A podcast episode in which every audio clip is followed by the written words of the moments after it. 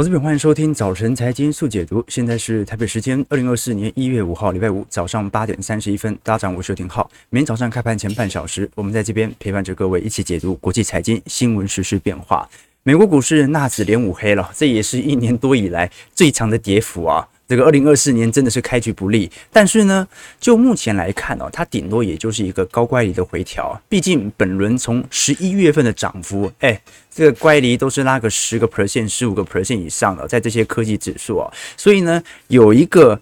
呃，适度的利空啊，让它下滑也可以。不过现在市场上还找不到利空，为什么？因为昨天呢、哦，因为我们都很清楚，今天晚上是非农就业数据的公布。那每一次在非农就业数据公布之前，我们看到小 ADP，也就是小非农的数据也会跟着公布啊。那现在去年十二月份的 ADP 就业数据哦，是十六点四万人。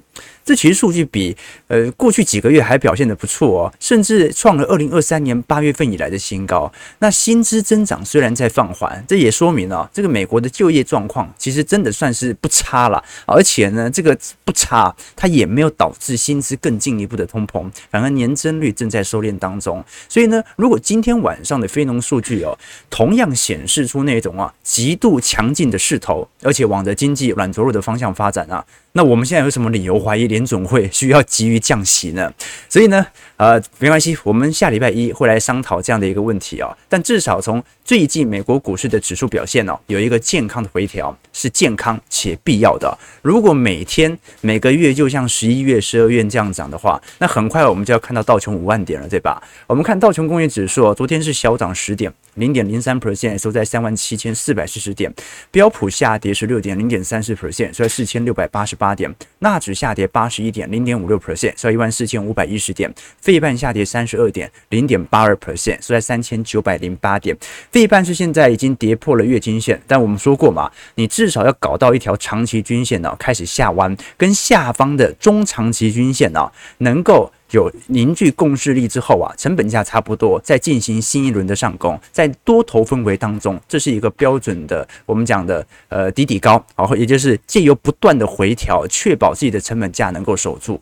那回顾到台北股市，其实也是一样，台北股市本轮从去年十月中旬以来，乖离其实也拉得相当高，一是一路的金金涨。虽然呢，它不像是道琼一样创下了历史新高，但按照这种势头，加上台北股市在今年呃台北股市或利年增率的向好啊，基本上很快它就会即将要把台北股市本益比要做一个显著下拉，所以要么就变成今年台股基期会很低，要么就是股价本来就应该要创新高啊，这只是我的看法。提问投资朋友，昨天小台呃小台北股市小跌九点，收一万七千五百四十九点哦。那比较值得观察到，是因为最近量能又开始有点缩。不是呢，如果我们以整个全球经济，尤其在亚洲市场的概况来做一些统整，会发现哦，台北股市真的表现真的不差，因为在全球新市场指数当中哦。去年一整年的涨幅也差不多就是十个 percent 左右啊，但是呢，台北股市在去年到现在，因为这几天有点回调嘛，涨幅大概是两成四，啊，仅次于亚洲市场当中啊，就仅次于日日股的日经二二五指数两成七的报酬。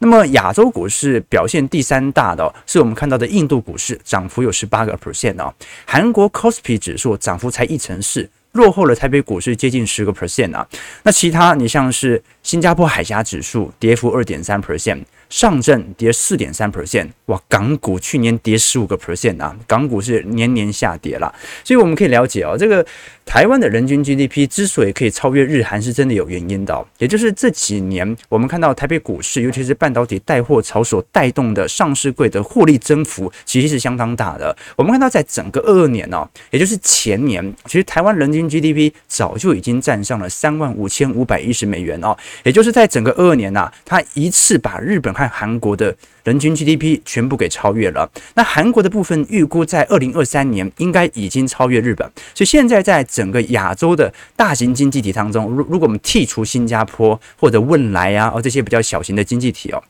所以中型、大型经济体来看的话，台湾的人均 GDP 是排名第一，韩国在二零二三年是排名第二，日本现在是排名第三。OK，那这当然会有一定的疑虑存在，我们待会会做些探讨，就说为什么感受程度并不是特别高呢？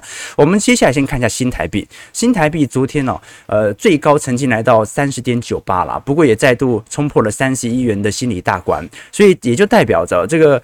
新台币其实乖离也回调很多，所以本来就会有适度的呃回贬现象哦。那外资的部分呢，其实这几天卖超力度没有想象中来的大，所以我们看得出来，这几天随着外资累积的买卖超保持在两千五百亿到两千七百亿左右哦，它如果卖压不是特别重，那就说明这几天。大概率是内资下车了，也就是呃去年年底嘛，我们当然都很清楚哦，这个年底都有它的做账行情存在。那毕竟那个账已经做得很漂亮了。那现在这段时间，那当然是把一些市场的情绪风险，随着美国股市的乖离回调来进行适度的调节，所以反而是观察接下来内资的动荡。我们展望整个二零二三年哦，过去跟投资朋友提过，不管外资回不回补啊，内资的资金都是足够的，因为过去的超额储蓄是非常强大的，要不然外资不会连卖。三年，呃，台北股市还从八千点涨到万八了。那整个二零二三年的台湾经济增长率，其实是没有达到主计处原本预估的水平的。主计处原本预估是可以保二的，就最终是一点三四 percent，这是差的相当多。但是随着二零二四年的到来啊。加上去年的低基期哦，台湾今年的经济成长率啊，预估至少是三个 percent 起跳。好，现在如果是以中研院的预估是三点零二 percent，那原因很简单，就是去年基期是低到离谱啊。去年台北股市的获利年减率是高达三成，在所有发达经济体当中啊，表现是几乎是最差的啦。哦，这个库存状况甚至比韩国严重。那你说去年这么惨，为什么去年台股还跑赢韩股呢？啊，这也可以理解。好，那因为。我们本来就在二一年到二二年受惠整个半导体带货潮的强度就比较高，库存当然比较严重。那如果市场预估二零二四年即将复苏，半导体带货潮持续的话，那我们当然反弹的速度也会相对于韩国股市还要来得快。可是你说，那去年为什么 GDP 没有负增长呢？那你说真的那么差？哎，这企业年减率都是三成啊。那台湾的 GDP 有百分之七十都是由出口带动。那为什么去年台湾经济不直接进入到严峻的衰退格局呢？因为我们都很清楚，这几年随着半导体带货潮，这种人均财富啊大幅攀升，也不能讲。呃，中位数没攀攀升，但人均财富攀升的情况底下，市场的内需消费动能是很强的。我们可以观察，去年几乎撑住整个台湾 GDP 的主要贡献哦，就是民间消费。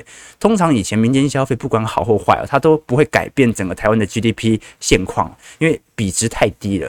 因为台湾的 GDP 基本上完全就是靠出口。但是随着国人，我们看到在去年一整年呢，不管是餐饮业，休闲娱乐业或者国内旅游等等相关的活络，当然它也跟机器效果有关了啊。就是说，在我记，对啊，我记得是二二年吧，二二年那个时候是呃刚解封嘛，所以台湾的确啊，台湾本来全球是在二零二零年这个病毒就已经到处肆虐了，台湾是一直到二二年才进行大开放嘛，所以呢，那段时间的确造成了整个餐饮业或者我们看到的旅旅游住宿业。形成二二年的低基期，所以把去年二零二三年的基期拉高非常多，包括去年像是国际航班啦、或者国内双铁的客运量啊，也创下了历史新高。所以在整个二零二三年的三季度，民间消费的实质成长甚至高达九点二三 percent。那预估现在预估了第四季应该会持续保持在八个 percent 到九个 percent。所以去年的经济是靠民间消费来支撑。那今年如果出口有望带动，那民间消费也没有退却的情况，会发生什么事呢？我们现在按照呃整体主计处的预估值哦，二零二三年、二零二四年 GDP 的预测，实质 GDP 从一点三四上调到三点零二。民间消费去年推太高了，去年是八点三二，今年下滑到三点零一，但是也不错哦。政府消费看得出来啊，政府今年。好，看起来这个财政预算还蛮充裕的，从一点三五上行到一点八亿哦。但像去年这种投资的萎缩，固定资本形成啊，本来是衰退七点五 percent，今年会上行到四点二三。商品以及服务输出啊，啊，就是我们讲的出口啦，会从四点三九上行到六点二三。那随着出口的复苏，进口量也会因此而上升，从去年的衰退五个 percent 上行到八点零三 percent。那这其实还有一个比较大的改变啊，就是说台湾其实本身在出口结构上这两年真的变化算是蛮大的。如果我们仔细观察，现在整体出口对于中国的比重哦，其实从二零年、二一年相对起来已经下滑非常多，从本来的接近三成三哦，现在已经下滑到一成一了。也就是现在呃，台商针对中国的投资正在快速的递缓哦，这个是。短短两年间就已经减掉了三分之二哦。那反而对于对外，我们不管是看到东南亚的部分，还是哎，应该不讲东南亚，我们讲到这种欧洲啦、日本啦，或者对于美国这种发达经济体、发达经济体啊，反而投资占比正在快速攀升，从本来的百分之六十六上行到百分之八十八。所以这非常有趣的道理哦，这说明台商现在正在投资部件的方向，不是往低成本、低电力价格的方向来做移动，它都往那些环境法规又严格、电价又贵、人力成本又高的经济体。好，这说明这就很标准，就是全球在啊半导体科技战底下所形成的态势啦。好，所以你仔细观察啊，我们当然很清楚啊，你像是国发会啦，或者像是经济部啊，会做很多宣传啊，像海外啊，针对整个台湾的投资规模又创历史新高啊。但我要承认哦，台湾去投资海外的规模也创历史新高。台湾现在投资美国的 Arizona 是美国有史以来最大厂区的投资规模，那美国自己都没有接收过这么多钱流进来过。好，所以这个给投资朋友做一些思考和想象啦。那当然，从整个制造业库存循环来看呢，我们就很清楚了。现在由于库存高峰，我们现在的预估值哦是早在前年的年底就已经。见到了，去年是一整年都在销库存。那一般来说，当库存循环呢、延续个四到六个季度，也就是差不多一年到一年半左右啊，它就会正式进入到复苏周期。所以现在这个二零二四年的年初，目前来看，库存的谷底早就已经见到。那么消耗量啊。现在的目标就是你要回到过往的库存水平，那最终呢是借由库存的下滑加上成本的可控啊，在保持售价不变的情况底下，先赚到第一波的获利。所以如果我们具体观察，你像安联投信哦，它针对台湾两百五十家企业的年度获利来进行追踪哦，一路从二零年追踪到现在，二二年其实就已经开始有所收敛了，就已经进入到年检了。那么到整个二零二三年的部分哦。呃，年减是两成五，那比主计处预估的还轻一点哦。到二零二四年呢，今年预估获利年增率大概是两成一起跳，所以在这种状态底下，我们基本上就可以肯定啊，这个台北股市今年的基本面一定会有所支撑。那只是说这个支撑它是不是股价已经反应完了？如果已经反应完，那接下来就是往缓涨的格局走。那如果呢还有更进一步的高于预期的表现，那么股价就是急喷。啊，所以不管怎么说，好，就我的看法而言，那个上行的通道已经确定了。当然短期会有乖离修正，市场情绪的高高低低，这很好理解。但我讲的是一个中长期的。走势啊，包括我们从半导体设备的销售金额来看啊，在二三年已经正式见底了。如果二零二四年的资本支出再度回到上行格局，就代表的市场重新奠定针对二五年、二六年到时候的行情看好。那当然啦，这个由于现在美中贸易战呃，或者说美中科技啊，仍然在市场博弈的状态哦，所以。我们必须承认，整个台湾出口订单海外生产呢，对于中国的比例哦，下滑幅度真的非常之快。我们看到，在整个零一一一年哦，当时针对中国投资的比例哦，是高达接近百分之六十啊，就出口订单的海外生产以及对中国的投资比例哦。但现在来看，居然已经下滑到两成五左右了，所以这个是地缘政治的改变，这很有可能也是在。我们看到，在整个二零年以后，这台湾经济能够如此强势的原因呢？好，所以我们必须承认啊，这个两岸有风险呢。但当然，对于这个经济体会有一些影响，对于股市的资金流入流出有些有影响啊。但是台湾能够有现在的经济表现呢，某种程度是靠。啊，美中之间的紧张啊，就这个大两岸啊之间的紧张，它越紧张，订单越容易从台湾这边开始发酵啊。但过于紧张也不好，好，这是我们看到的变化啦。那简而言之啦，如果按照各项产品的复苏周期哦，我们现在不管是看到呃，像是。呃，自动驾驶啦，或者一些通讯服务类品啦，资料运算啦等等啊，整个二四年都会回到一个正成长的区间。那当然啦，各自有复苏力度的大小。你像全球伺服器的部分呢，其实早在二三年就已经接近快要软着陆了，就是在 AI 伺服器的带动底下。那明年呃，应该讲今年的增幅是三点七 percent，笔电出货量的部分预估增长三点六 percent，桌电预估增长五个 percent，手机出货量预估增长五个 percent 左右。OK，好，所以。第一个啊，就台湾今年经济其实不错，去年其实也不差。去年是因为前年积极推太高。那台湾到底现在面临什么样的一个问题呢？很明显嘛，就是感受力度不高。就明明大家都开始赚钱了，但是呢，由于央行还是保持在一个相对偏低利率的水位，导致我们现在观察到实质薪资居然翻负啊！台湾的股市表现非常亮丽，台湾的房价在全球啊本轮以来算是名列前茅嘛，因为很多。地区的房价其实都开始做显著回调，台湾房价也是名列前茅。好，甚至海外资金的流入啊啊，就是至少从台商层面也是有所支撑的。可是有趣的事情，我们可以观察啊，具体来看，台湾的失业率哦虽然保持着稳定，可是如果我们具体观察台湾的经常性薪资哦，最近已经进入到持续，应该讲啊，这个应该算三年年减了吧？这个二三年。这个稍微高三个月正值也不算是多厉害啦。基本上我们可以观察到一个现象啊，这个蓝色线是台湾的名目经常性薪资啊。简单来讲啊，就是你的薪资啊，正常来讲可以领到多少啊？那大概在四万五千块左右嘛。那么红色线呢是实质的经常性薪资，也就是你把通膨给计入之后进行剔除，来搞清楚你的购买力。那大概只有四万三左右哦。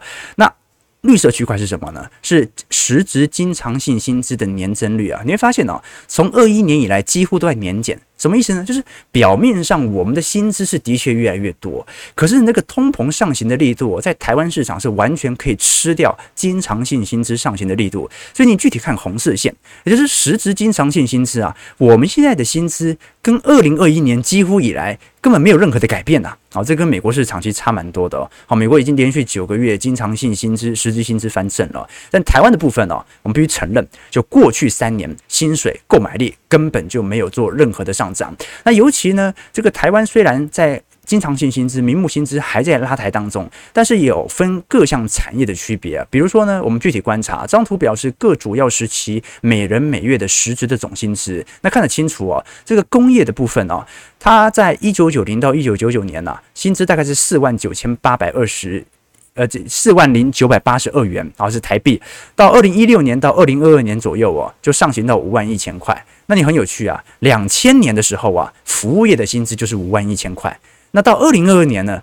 这服务业的薪资是五万两千块，只增加一千块。好，所以我们必须承认，在整个工业体系，它的薪资增长的幅度是相对高的。我们再看看这张图表，是各产业的国内生产毛额。从占比来看，当然服务业一直都是最大的，原因很简单，因为人数来的最多。可是我们具体观察这个 ICT 产业哦，它的年增率啊，虽然啊在。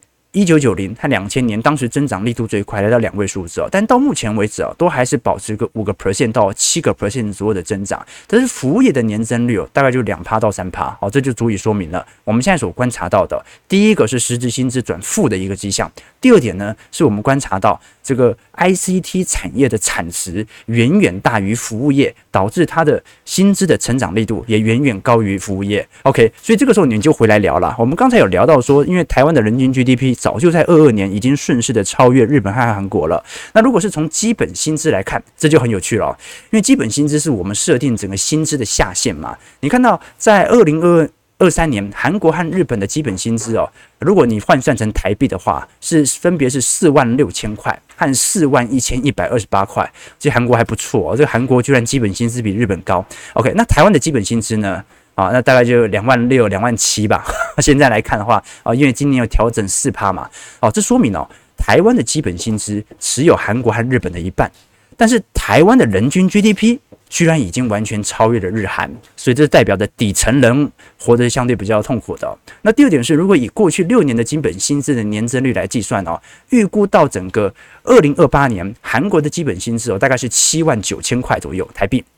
日本的薪资大概到时候会是四万九千块哦，那么按照台湾每年这种三趴到四趴的调整幅度哦，大概也顶多到三万一千块哦，这个 range 还是差很多的哦，啊，就是连韩国的一半都没有达到哦。好，那我们不看平均数啊，毕竟有点失真，我们看中位数好了。中位数的部分呢，当时在整个二零年呢，日本的薪资中位数是八万八千两百一十块新台币，韩国的薪资中位数是七万块，那台湾呢？台湾是四万一到四万二左右，好，其实也一样哦。台湾的不只是我们讲的贫困阶级哦，过得比日韩的贫困阶级啊，从中位呃中位数来看，呃平均数来看比较低哦。这个中位数的中产阶级哦。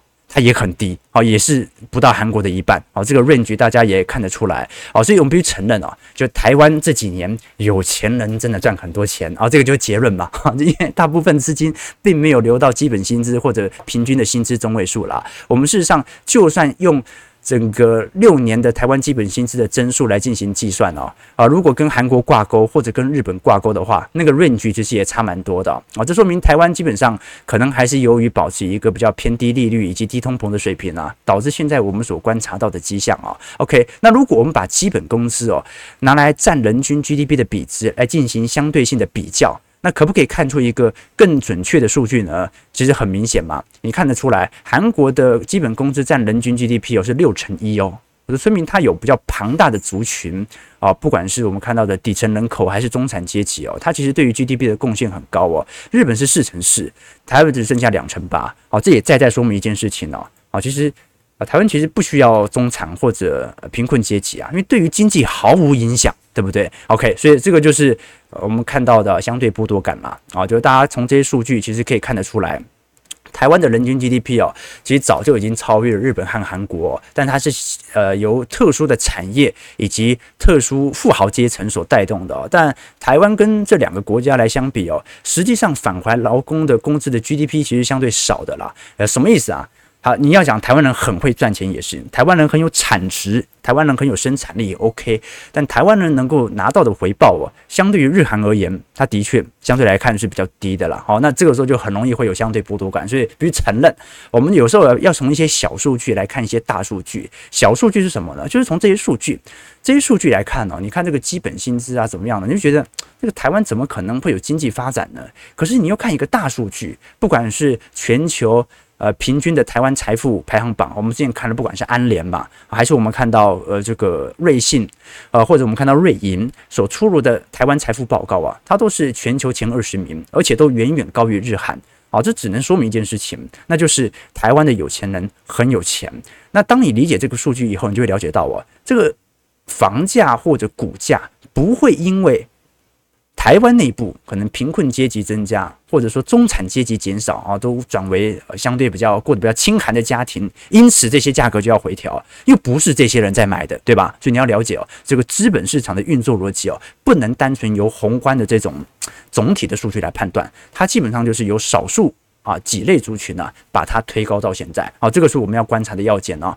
放平均你看不出来啊，集中在几个面向，你就可以了解到为什么行情会有拉抬到这样的空间啊。所以，你看周遭的很多朋友嘛，不是我们会对于房价啊、地价、啊、股价会感到怀疑，我觉得，哎，这个怎么可能涨到现在？这一定是虚的。但是你实际看看数据，就会发现哦，它其实就是财富分配的问题而已哦。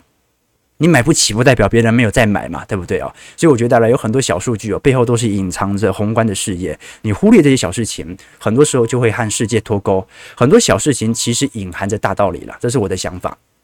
我这两天哦，对，应该是这两天我才接到很多这个投资朋友的私讯。通通常我不会把人家的私讯拿出来了，但是我有经过他们的同意，因为这两个事情实在太有趣了。他就讲到说，呃，有两两两位啦。啊，都是男生，一个很年轻啊，一个应一个应该算大叔了啦，很年轻那个，他是呃去年刚当完兵啊，那个他才当四个月啊，我我也是当四个月哦，by the way，OK，四个月，然后当完兵以后哦，在今年年初去面试，然后面试的时候呢，因为他是面试金融业，他跟我讲一声，我说哦好，恭喜你啊，加入我们那个财经的家大家庭啊，他说去金融业面试啊，然后那个主管就说。你有没有听什么财经节目？哇，等于他家没有第四台嘛，好，那他也想不到，呃，这有什么财经节目？那主管就问他说：“你有没有看过财经号角？”啊，我有看财经号角。好，我当然一听到我是与有荣焉呐，我想，哦，对对对，啊，这个这个用财经号角来当做一个识别是否为财经人的象征，非常的非常的好啊，这个让我心里非常开心这样子啊。然后那个主管就。叫他说，那你就讲一个财经号角最近讲的一个解读或者观点来说服我看看啊，要讲的比较特别这样子哦。诶，他就慌了，为什么？好，因为他平时根本就没有在记这些，就是一时想不起来有什么样的论述或者解读非常的犀利哦。那怎么办呢？后来他跟我讲说，他只好把昨天那个，因为他是昨天面试嘛，昨天早上还下午面试啊，他就把我们昨天早早上不是讲了一个黄色笑话嘛，就把它讲出来。诶，昨天晚上就录取了。啊，这非常有趣，让我非常意外，让我非常意外。好，但就是很多看起来的小事情，其实比想象中来的大，它的威力，对不对？好，那另外一个是，其实也是前阵子哦，就是哎，不是前阵子哦，就是。对对，应该是前阵前阵子有有有一次哦，我也不知道讲了一个什么笑话，反正就有一位大哥，他跟我说他开车。就早上开车上班的时候，在前面二十分钟嘛，然后就听财经，听财经，听财经，然后因为提早到公司，然后就去上班了。然后下班的时候，他去接老婆，然后就把后面的部分把它听完嘛，然后就那边播播播啊，播到一半哦，然后我不知道我讲了什么笑话，然后他老婆突然就很严肃，他说：“你平常就听这种东西，可能是我讲那个笑话可能比较比较比较龌龊一点点哦。”哦，他们两个就开始吵架，怎么你讲很多小事情哦。比想象中还要来得大啊！一个黄色笑话啊，可以让你获得工作，也可以让人家家庭破碎，对不对？哈，诶，为什么讲到这个？为什么讲到这个？好的，就很多小数据哦。我们今天看到的小数据哦，其实它隐含的是一个宏观的视野。我们把这些事情看透彻之后，你就发现了，从头到尾都是财富分配的问题。这些数据都是真的。台湾的财富，人均财富哦，在全球排名第四名、第五名，仅次于新加坡，在亚洲市场，它是真的。好，那只是说背后的数据，我们要搞清楚它的逻辑。好了，那我们现在回过头来看，虽然台北股市在去年到今年表现非常亮丽哦，但是台北股市基本上不是亚洲最亮丽的市场。最亮丽的市场，我们昨天提到过是日经指数。我们具体观察，其实日经到目前为止的走势还是相对于坚挺啊。我们从二五指数来看，昨天呃，如果是以东证指数上涨到两千三百七十八点呢，如果是我们看到的日经二五指数啊，是上涨到三万三千二百二十二百八十八点哦。我们如果以具体观察，现在针对日本股市日经二五指数啊，今年的预测值啊，其实比值相对都比较高。你像日经证券呢？是直接上调到三万九千点，野村的部分是上调到三万八千点啊，其他像是 UBS 啊、瑞银的部分上调到三万六千点，JP Morgan 上调到三万五千点啊，大和证券上调到三万九千六百点啊，也就是市场上几乎无一例外都非常看好日本股市有持续能够抬升的空间啊。那有什么样的理由导致日股有持续拉抬的角度呢？那我觉得。现在来看哦，大概取决于几大因子啦。第一个因子哦，就是我们看到，首先是呃，日本股市本来长期以来到目前为止哦，如果是以日经二五指数来看，它都还没有突破历史的高点三万八千九百一十五点，而全球的发达经济体其实早就已经突破了。那第二件事情呢，是我们观察到从。整个东京证交所在去年年底啊就已经发布了相关公司治理的要求，因为日本股市，你看巴菲特很喜欢日股，有一个原因啊，所以日本很多上市企业的股价净值比啊，它都小于一，那 这代表着你直接把它全部收购，然后自己进行资产清算，你还会赚钱哦。所以呢，东证交易所由于这一次要强化。他的公司治理啊，要达成这样的目标，所以他短期内是要求公司加大股利发放和库藏股的回购，吸引外资的持续涌入，所以这是一个外资看好的方向。那第二点呢，是过往日本厂商大部分都不太敢去提高它的商品售价，好，这个是日本长期的通缩惯性啊。但是过去两年的原物料飙涨以及日元贬值的影响，日本现在进口物品的成本快速的攀升，那企业现在是不得不转嫁成本哦，所以已经改变过往的这种定价的规定，搭配着日元贬值哦，现在在海外的日本商品啊，其实啊算是席卷全球啊啊这个。性价比非常高，好，那台湾有关税的问题看不出来，所以呢，进入到整个二零二四年了，现在主要受惠的几个因子啊，第一个就是我们具体观察，在整个日本上市企业的分红啊，已经连续三年创新高，那这很大程度就是要呼吁这个日本证交所要求的发放股利，吸引外资。那现在如果企，因为美国这日本的企业大概有一半呐、有五成的股价净值比都不到一，你光是把它拉到一。这个股价就已经可以上四万点了，啊，这个是第一件事情。那第二件事情呢，是日本现在有没有通缩呢？肯定是没有的哈。日本已经连续几个月通膨保持在一个 percent 以上，然后只要保持在一个一个 percent 以上就不算通缩了。那随着企业获利的走强，人力需求成本的提高，日本的劳动参与率哦，最近已经回到了一九九九年以来的新高。少子化是的确好，但是至少现在来看，大家更愿意去工作，来带动整体经济的发展。那如果我们具体往下看，在整个日本现在在股票回购的发放，它有没有可能会反而造成呃市场上对于日币贬值的承压预估值呢？因为日元呢，如果我们具体观察，在整个二零二三年全年是贬值了八个 percent。如果是从高点来做留意哦，其实贬值幅度已经接近三成。你要想想看哦，这个我们买日本的东西便宜了三成，一个一百块的便当剩下七十块，那。日本人买台湾的商品买海外的资产，它的原物料进口会有多严重呢？所以即便如此哦，整个日经股市大好，日本企业获利大幅飞增哦，但是内部的反弹声浪是很大的哦，所以整个二零二四年仍然很有可能是日本央行的反转点，它很有可能会因此而停止过往的货币宽松力度。我们具体观察嘛，在整个我们看到在 OECD 呃经济合作暨发展组织三十八个成员国当中哦。这个日本现在是排在二十一位啊，比二零二一年又下降了一位，输给了意大利哦。也就是人均 GDP，日本是真的在下滑。好，所以呢，呃，不止如此嘛，刚才我们也提到说，这个日本人均 GDP 哦，呃，现在早就已经被台湾和韩国给超越了，好，这压力是很大的。这日本人也是有尊严的嘛，所以呢，不止如此哈。刚才讲的是人均 GDP 啊，名义 GDP，也就是我们讲的总 GDP 啊，一个国家的生产总值哦，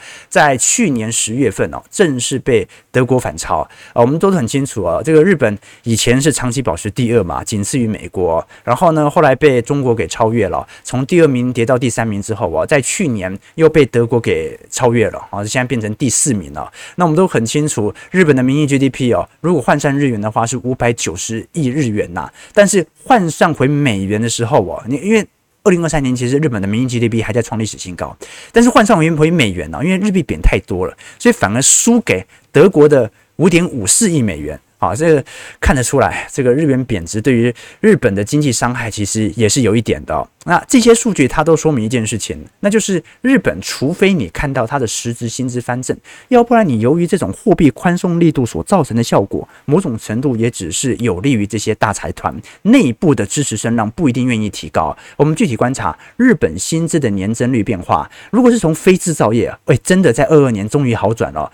日本的非制造业的薪资年增率真的在成长啊，但是你看，在日本的制造业的薪资年增率，由于去年的库存循环压力比较大，它其实还是进入到负值哦。好，所以日本制造业其实目前跟台湾面临的处境其实差不多啊，都是属于实质薪资正在翻覆。而且呢，日本的内部通膨又不断的高涨，你像是东京房租的部分啊，好或者我们看到不管是大阪啊、京都啊，最近都有显著的上涨区间，平均涨幅大概是两个 percent 到三个 percent，你不要觉得不多哦，好，但这种涨幅相对于过去几十年的通缩环境啊，其实拉抬效果已经特别显著了，好，所以日本内部还是有一点压力的啦，只不过的，只不过呢，这个压力呢，到底是不是可以在二零二四年得到释放啊？这波压力就是不要再让货币贬下去了。再贬真的受不了了，好，但看起来日本央行还是希望能够硬撑，撑到获利的上行，追过通膨为止。那我们就看一下到时候的情况了。好，我们看一下台北股市今天开盘的表现。来跟大家做一些追踪，台股小涨二十九点哦，量呢也不大，预估两千两百亿，收在一万七千五百六十九点。OK，啊，运气比较重要啊，这个贬值也是自己造成的。对了，啊，所以你真的必须理解了，这个日经的上涨到底是日元的贬值造成的哦，还是真的经济大好造成的？好，那至少它真的有外资的流入这是承认的了。OK 哦，对对对，啊，请问我们的小助手是男生还是女生？是小女生啊，我们的小助手小编。才十八岁嘛，对啊，我三年前就讲他十八岁，对对，他今年还是十八岁啊，有什么问题吗？那没有没有没有什么问题啊，啊啊，真的有钱呐、债券涨的那一天，聊天室很多人都说赚多少赚多少哦，哈啊，有感猫猫说最近买了三间房，是买了第三间还是最近随随便便又买了三间，对不对？要搞清楚啊，对不对？好啊，赚不到五万是不是要检讨自己？不要检讨自己啊，对不对？这个这个都是政府的错啊，对这个。正经的开车也是一种才能啊，对，台湾老板很抠门的啦，啊，这倒是真的，这倒是真的，对，好，这开车开的稳稳啊，对对对，我们只是分享一下，对不对？对，所以所以大家要小心啊，这个一个笑话，它可以铸造一个人的成功，对不对？也可以造成一个家庭的破碎哦，对，OK，对对，所以要认真听小护士的故事啊，啊，对，总不能领薪水躺着工作吧？对，对对对，啊，你有没有看财经节目？我家没有电视，我现在住在龙山寺外面的纸箱。好了，九点零五，哎，大家有没有正经一点的问题啊？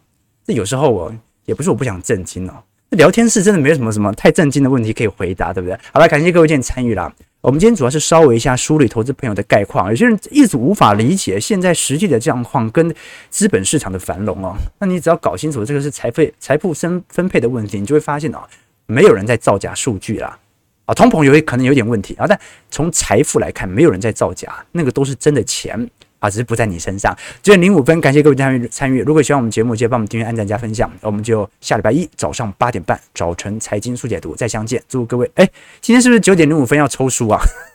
小编提醒我，哦，我突然都忘记要抽书了。好，不好意思啊，时间有限，我们今天就稍微提一下，因为已经答应出版社了，这本书很重要，很重要。这本书的名字叫做《货币缩水》，货币缩水。这本书的作者叫做欧文·费雪，啊，非常经典。出生于一八六七年，啊，死于一九四七年，著名的经济学家。